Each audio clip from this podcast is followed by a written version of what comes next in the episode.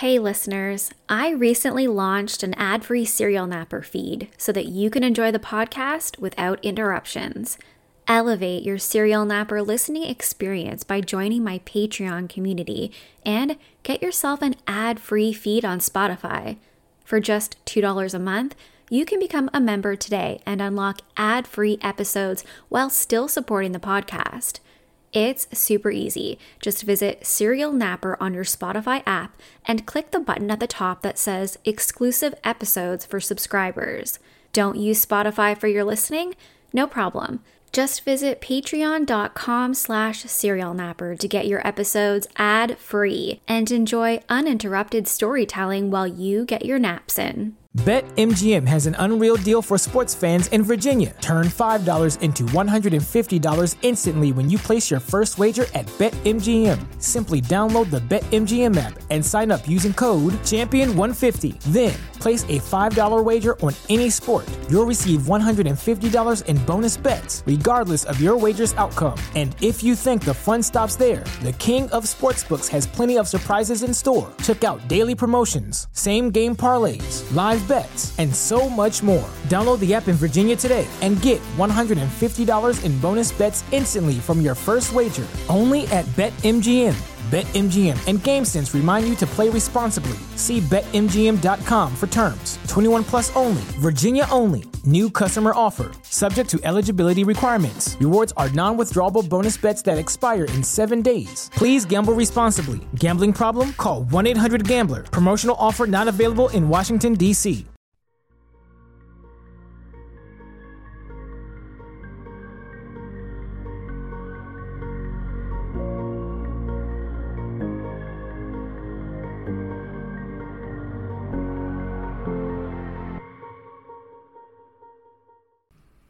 everyone, my name is Nikki Young, and this is Serial Napper, an international true crime podcast. For my last episode of 2021, I'm bringing you back to Japan, where my podcast started. The thing about Japan is, in general, it's a very safe place to live. Guns are nearly non existent, and crime, it's pretty minimal. But I've always said when someone goes off here and does something illegal, it's usually to the extreme. Tonight, we're talking about one of those extreme crimes, and this one is referred to as the Akihabara Massacre. Thirteen years ago, Tomohiro Kato would go on an absolute rampage in one of the busiest neighborhoods in all of Tokyo. In the end, six men and one woman would be killed. His reason for the murder spree? Revenge for the poor treatment that he perceived to have been received.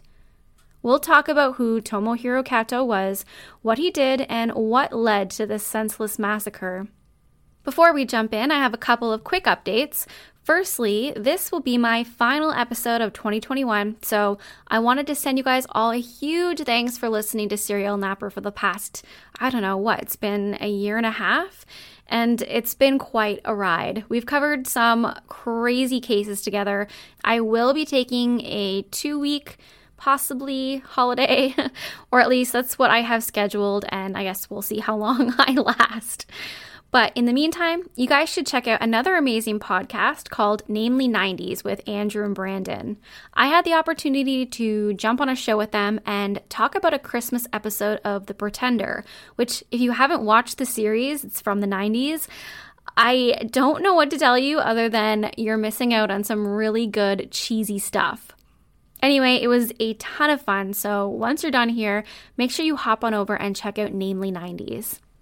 Tonight's episode is sponsored by Garage Stores with a Z.com. Head on over to their online shop featuring some of the coolest, most innovative vehicle accessories around. They have absolutely everything you need for your car, your truck, whatever it is you're driving, including organizers, car accessories, repair tools, and more. And with spring around the corner, I mean, kind of around the corner, right? It's time to get your ride ready. Grab those car cleaning products and get rid of the salt and the dust you've collected over the winter. New year, new you, right? And I guess practically a new car. One of my favorite things about their online shop is that they have a ton of product reviews from real customers. So you can find out about the quality and the usefulness of the product that you're interested in buying before you actually buy it. They also offer free four day shipping within the US, so you'll get your purchases really quickly. Check out Garage Stores with a Z.com for all of your vehicle accessory needs. Seriously, they have so many cool products. That's G A R A G E S T O R E Z dot com. And I'll also have their link in my show notes.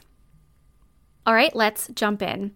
I think most of you by now know that I've lived in Tokyo for the last three and a half years, so I've been to Akihabara more times than I can count. It's maybe a 20 minute train ride from my house, and it's honestly one of the most entertaining districts in all of Japan. Akihabara is a hotspot for anyone who enjoys anime and manga. There's so many different shops with comics and toys and other merch for both kids and collectors alike. You'll also find a ton of video games and electronic shops for the geek in your life and maid cafes. I have to mention maid cafes. I can't talk about Akihabara without talking about maid cafes. So, for those of you that are not familiar with maid cafes, they are literally what they sound like. They're cafes where the waitresses are dressed up in these cute little maid outfits and they're basically paid to entertain. They sing songs and dance around while they bring you your food. It sounds like it might be fun for kids, right? Well, not exactly. I mean, you can go with your kids, but you'll usually find grown men in these cafes. And as you can imagine, they're there for the cute girls in these maid costumes. In any case, the streets of Akihabara are jam packed every day at all times of the day or night, with locals as well as tourists. Tomohiro Kato would use this to his advantage to hurt as many people as he could, as quickly as he could. Tomohiro was born on September 28, 1982, in Japan, and he grew up in Aomori, which is at the tippity tip of the main island of Japan known as Honshu.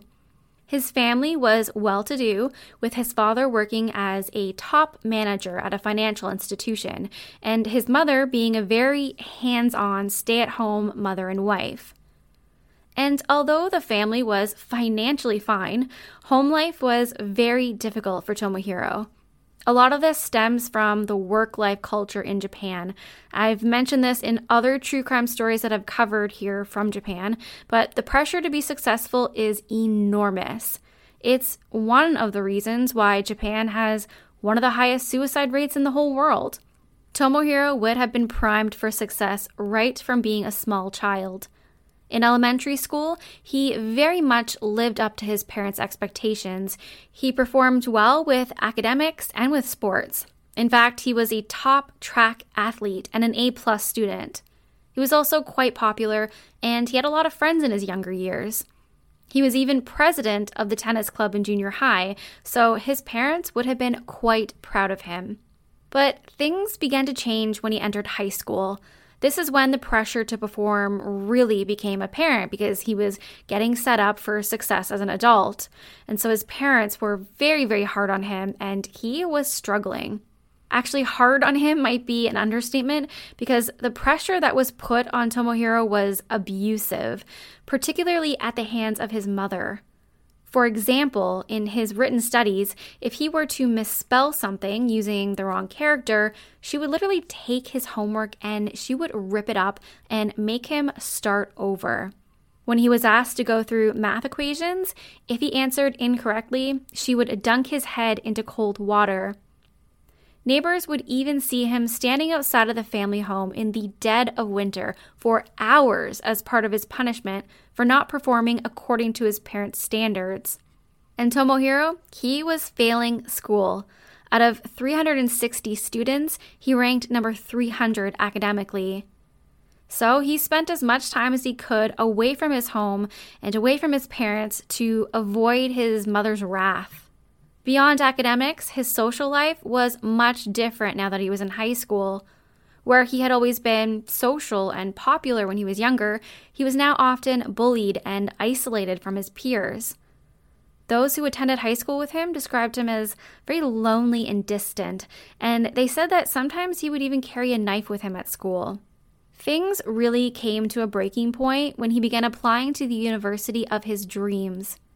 His mother had always wanted him to become an engineer after attending the very prestigious Hokkaido University.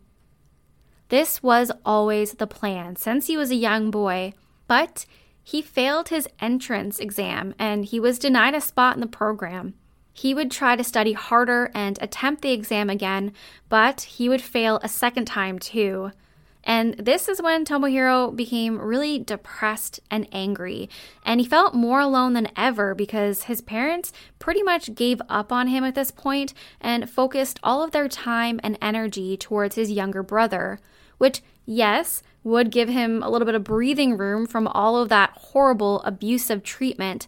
But I think that the only thing worst to him was to be completely ignored by them. Tomohiro decided to switch focus and attend Naka Nihon Automotive College, where he trained to become an auto mechanic. And in 2005, things were actually starting to look up as he was hired by a truck company in Saitama, which is a neighborhood in Tokyo. He was thankful to have steady employment, but he struggled financially. Tokyo is an insanely expensive place to live, and his paycheck at the truck company, it wasn't really cutting it. He began racking up a lot of personal debt, and he was barely keeping his head above water. He became depressed, withdrawn. He had no friends to vent to, and he spent the majority of his time watching anime and chatting on message boards. Meanwhile, his family back home, well, they were completely ignoring him, and he had no desire to even go back and visit them. Now, during my research, I learned a new Japanese term that I had never heard of to describe the kind of person that Tomohiro was. He was a hikikomori, which is a term used to describe younger adults who lock themselves away from the world, away from family and friends and coworkers, and they spend all of their time online or watching TV or playing video games, which is incredibly sad, but it does make sense. With such a high suicide rate in Japan, it's not really a surprise that some people would be so unhappy with their lives that they would basically become a recluse. According to the Japanese government in 2010, there were 700,000 individuals living as hikikomori within Japan with an average age of 31. Then in 2015, another survey estimated that there were 541,000 hikikomori aged 15 to 39. In 2019, another survey showed that there were roughly 613,000 people who were aged 40 to 64 that they fell into this new category of adult hikikomori, which Japan's welfare minister at the time referred to as a new social issue. And I've seen it here firsthand. It's really sad and also very common in Japan. And in 2006, Tomohiro attempted to take his own life by ramming his truck into the wall of a building. He did not succeed in killing himself and instead only suffered a concussion. He was feeling beaten down, but he was alive. And again, his luck changed for the better, and he was hired as a temporary worker at an auto parts factory in central Shizuoka Prefecture. And the job, it paid better, and they even supplied him with accommodations. It was enough for him to get by and carry on. But shortly after, he had heard that the company would be going through a massive layoff, and this began to really stress him out. He was also experiencing online bullying by the only people that he communicated with. The people on those message boards, they were now starting to turn on him and bully him and call him names. And these were his only form of basically any social interaction at the time. He didn't have any friends or a girlfriend, and now he felt like he couldn't find any solace in these message forums either.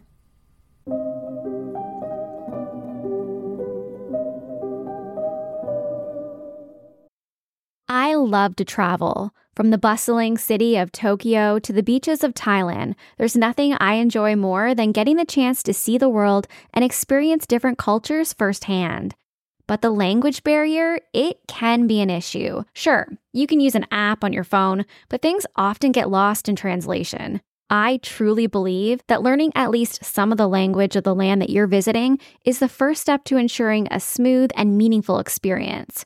That's why I'm excited about Rosetta Stone, the most trusted language learning program available on desktop or as an app. It truly immerses you in the language that you want to learn. Rosetta Stone has been the trusted expert for 30 years with millions of users and 25 languages offered, including Japanese, Spanish, German, Korean, Italian, and more. Learning a new language can be tough especially with all of the different nuances.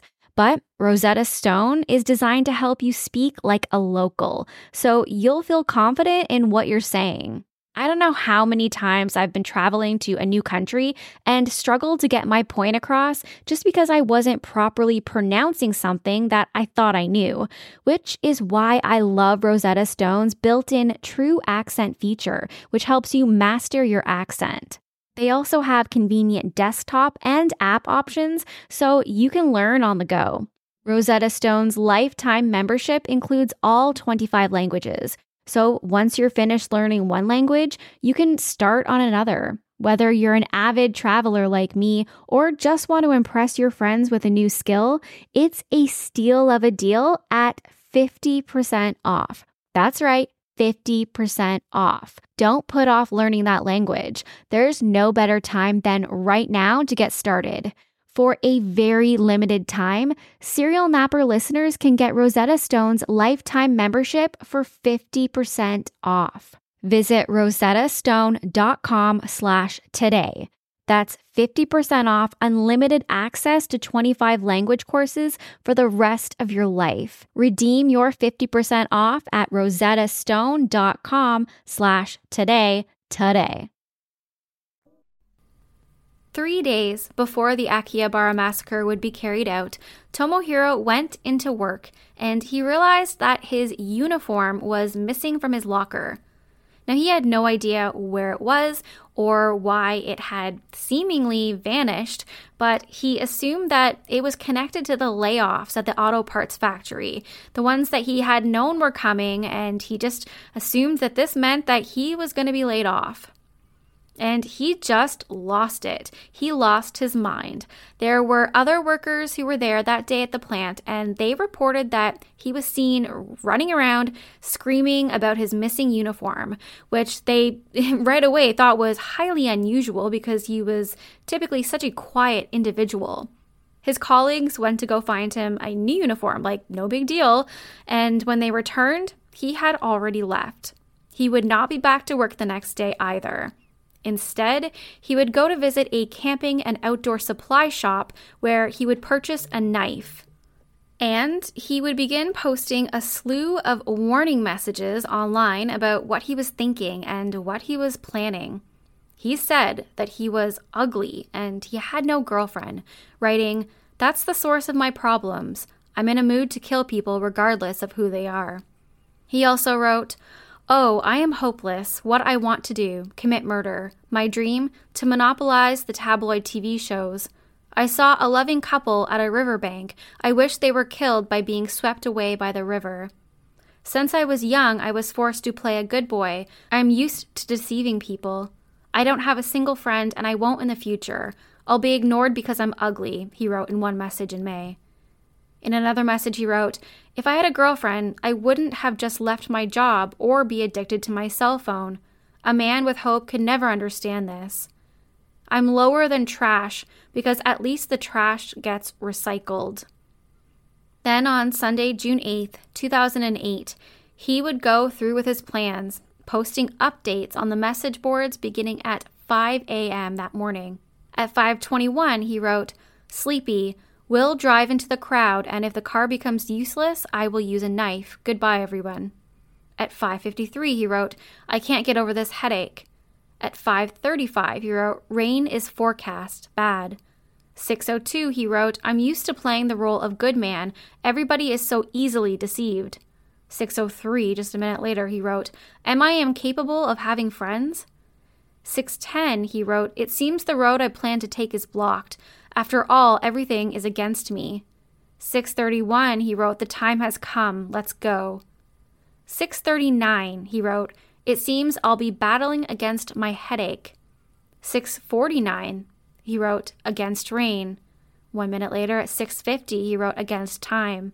7:30 he wrote, "What a dreadful rain, even though I prepared everything perfectly."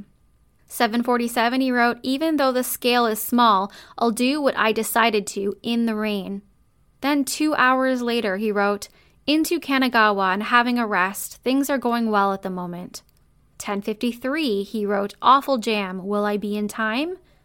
At 1107, he wrote, Shibuya, it's awful. And if, for those of you that don't know, Shibuya is another very popular neighborhood in Tokyo, very close to Akihabara. At 1145, he wrote, Reached Akihabara. It's the day of, quote unquote, pedestrians' paradise, isn't it? Just minutes left now. Despite all of his posting, this information unfortunately never reached the police, and so nothing was done to stop him. It was a Sunday, and so Chuodori was closed to vehicular traffic to allow pedestrians to shop the busy street on foot. When Tomohiro arrived, the streets were packed with people shopping for electronics and comic books, filling the cafes for lunch. Tomohiro had rented a two ton truck specifically for his mission. At approximately 12:30 p.m., he ran a red light and then drove down the street, plowing right into the crowd as people tried to jump out of the way. Other people ran towards those who had been hit by the truck to see if they could try to help them with their injuries, but Tomohiro abruptly stopped the truck and got out, ran into the crowds with two knives. He began to scream and stab people indiscriminately. It didn't matter if they were male or female, young or old, he just wanted to inflict violence on as many people as he possibly could. In the end, he had run over numerous people. I actually haven't seen a number listed, but tons of people. And he stabbed at least 12, as many as 17. Police chased him down, and one was able to hit Tomohiro over the head with his baton, which didn't seem to faze him at all as he ran around screaming. Clearly, he was filled with adrenaline at this point. Then the police were able to corner him in an alley with guns drawn, which, let me tell you, does not happen often in Japan. And Tomohiro dropped his knife and gave up. He was seen, arrested, being put into the back of a cruiser covered in blood. At the police station, he was cooperative, but also unapologetic for what he had done. His motive? He thought he had just lost his job, although later it would be confirmed that he was not one of the employees that was going to be laid off. He also blamed loneliness and said if he had a girlfriend, none of this would have happened. Finally, he blamed online bullying on the message boards that he really relied on for human interaction. Surprisingly enough, he stated that he did not blame his mother or his upbringing in any way, though both his mother and his father would make a public apology for the actions of their son. On March 24, 2011, Tomohiro was sentenced to death, which was upheld by the Tokyo High Court the following year when he tried to appeal. It was after this finality that Tomohiro Kato would express remorse for his actions, saying that he, quote unquote, would like to apologize to those who passed away, the injured, and their families. But he also claimed that he had no memory of the events that happened that day. He said he clearly knew he was the one who did it, but he doesn't remember doing it, which sounds like a cop out to me. Either way, Tomohiro is currently sitting on death row still to this day and awaiting execution. His victims weren't the only ones to suffer. His family would also go through a great deal of difficulty. His father had to quit his job due to all the harassment. His parents divorced, and shortly after that, his mother was put into a mental health facility where she remains to this day. His father still resides in the family home, although neighbors say that he doesn't go outside the home, he doesn't see or speak to anyone. Tomohiro's younger brother Yuji also had to leave his job, and he became so depressed over all of the negative attention and media coverage from what his brother did that ultimately he ended his life. Events like this rarely happen in a vacuum. Shortly after the Akihabara massacre, there were many reports of attempted copycats, though thankfully none of them succeeded. But even in the three and a half years that I've lived here, there have been similar events. My first or second New Year's Eve here, a man tried to drive his vehicle down Takeshita Street in Harajuku, which was filled with people who had just been at the temple.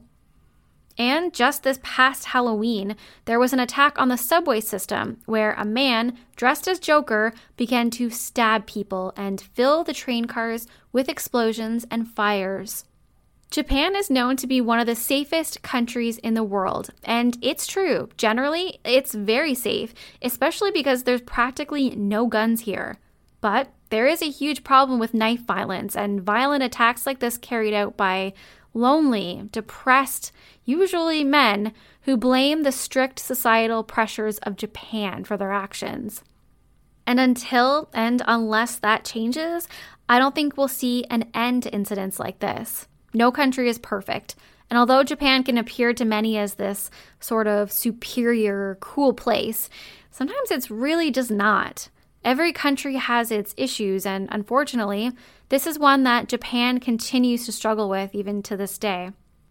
That's it for me tonight. I'd like to once again thank our sponsor. Make sure you check out Garage Stores with a Z.com for all of your vehicle accessory needs. They have buyer reviews, free four day shipping in the US, and a money back guarantee. That's G A R A G E S T O R E Z.com. As for me, if you want to reach out, you can always find me on Facebook at Serial Napper. You can also search for me on Apple or Spotify or wherever you listen to your podcasts. And one note on that Spotify now allows ratings and reviews. So if you listen to me on Spotify, I would love if you could head over and give me a review, a rating, whatever it is they have. Apparently, people on Spotify are a lot more particular with their ratings. so I'm sure I could use all the help I can get over there. If you're on Twitter, you can check me out at serial underscore napper or I'm on YouTube, Nikki Young Serial Napper. That's all one word. And if you're watching on YouTube, I'd love if you can give me a thumbs up, like, and subscribe.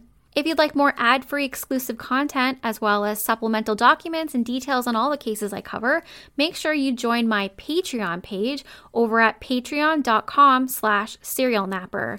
I also post two additional Patreon only ad free episodes over there each month, so go check it out. Until next time. Stay safe, stay inspired, and I'll see you in 2022. Bye.